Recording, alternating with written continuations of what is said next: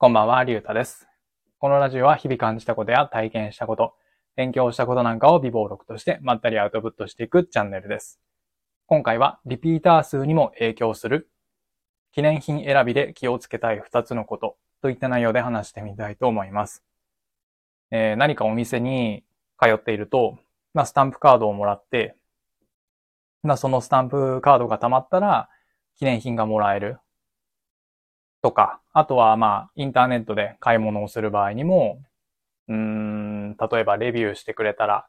何か特典のグッズをプレゼントいたします。みたいなことって、まあ結構あるかなと思うんですよね。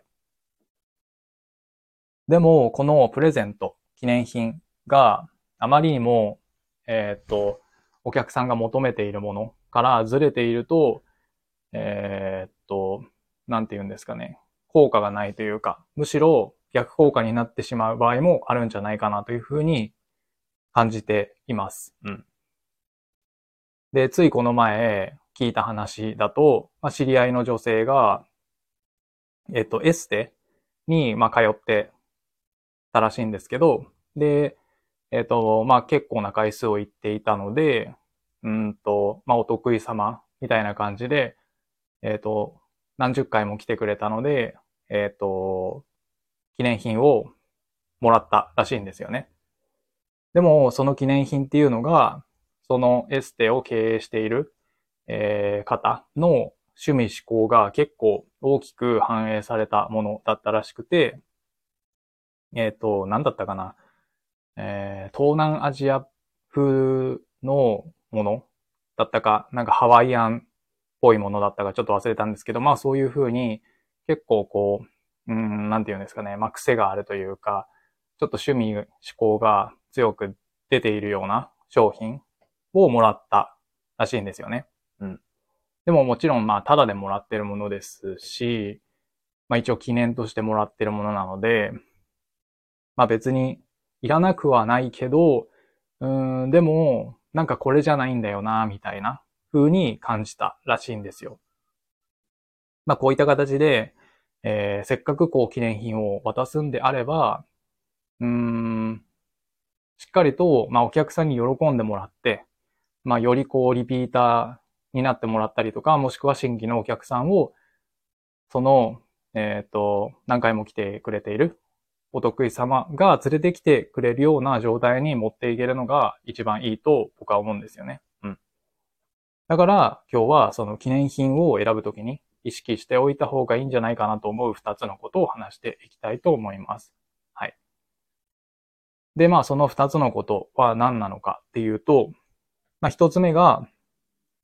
自分が一員であることを、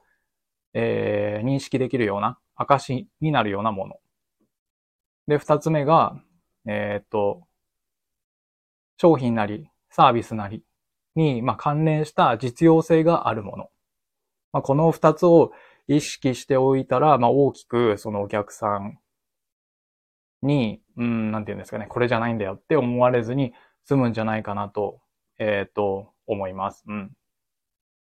で、まあ、まず一つ目の、えーと、まあ、自分が一員であると感じられるような証となるようなグッズってことなんですけど、えっ、と、まあ、例えば、うん、何か有名ブランドとかの、まあ、記念品であれば、えっ、と、そのブランド名が入った、まあ、キーホルダーだったりとか、うん、なんとは何ですかね、ストラップとか、ちょっとパッとは思いつかないんですけど、まあ、そういうもの。えっ、と、それを身につけておくことによって、うんと、まあ、一種の、なんて言うんですかね、仲間意識が芽生えると思うんですよね。だからそういうキーホルダーだったりとかを普段、えー、鍵とか、カバンとかにつけておくことによって、えー他にそのブランドが、ブランドを好きな人と、うん、出会った時に、えーなんかこう、うん、一体感じゃないですけど、なんか自分たちは同じものが好きな仲間なんだみたいな風に感じられるもの。まあ、こういったものを、えーっと、選んでおくと、うん、いいんじゃないかなと思うんですよね。うん。だから今だったら、まあ、NFT とか、えー結構盛り上がってますけど、あれも、まあ、言ってみれば、なんていうんですか、コミュニティに所属している、えー、自分はメンバーなんだよっていう証のために、まあ持っておくと、うん、なんていうんですかね。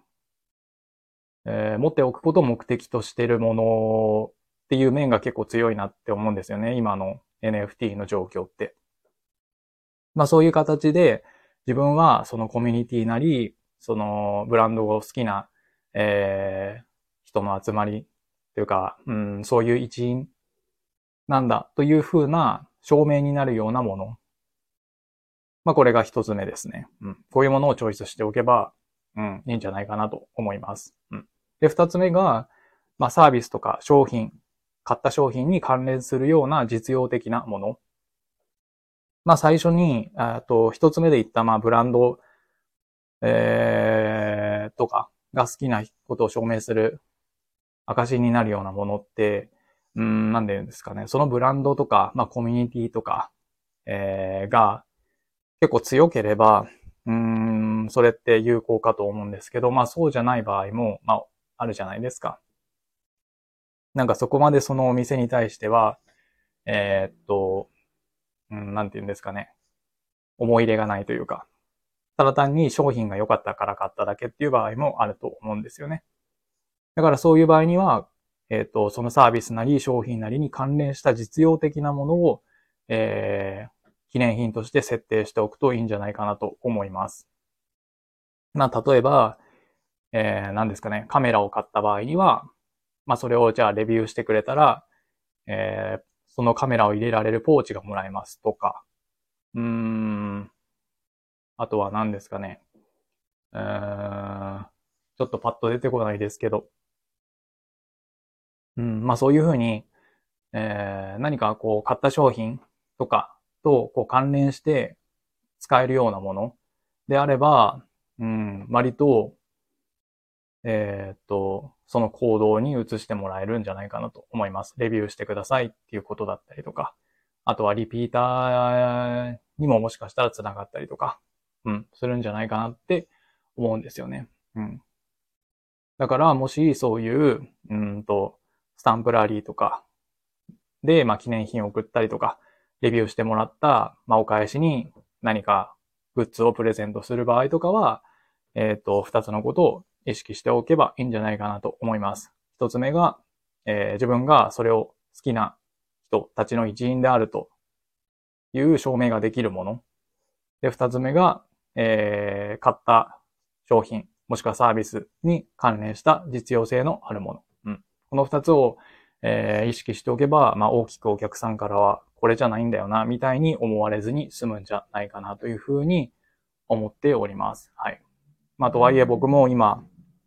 一応、うん、勤め先で、え、っと、まあ、EC ショップを勤め先がやってるんで、一応そのレビューしてくれたらプレゼント差し上げますとか、何かのキャンペーンで、まあ、この記念品差し上げますみたいなことを仕掛ける側の、まあ、経験も、まあ、多少はしてるんですけど、うん、やっぱりそこの設計が、まあ、なかなかうまくいかなかったりとかするので、うん、まあ、難しいなと実感してるんですけど、まあ、とりあえず今日言った二つのことを意識しておけば、うーん、まあ、そんなに大きくはずれないんじゃないかなと思って、今日はそんな話をしてみました。はい。というわけで、今回は、リピーター数にも影響する、記念品選びで意識したい二つのことといった内容で話してみました。今日はこれで終わります。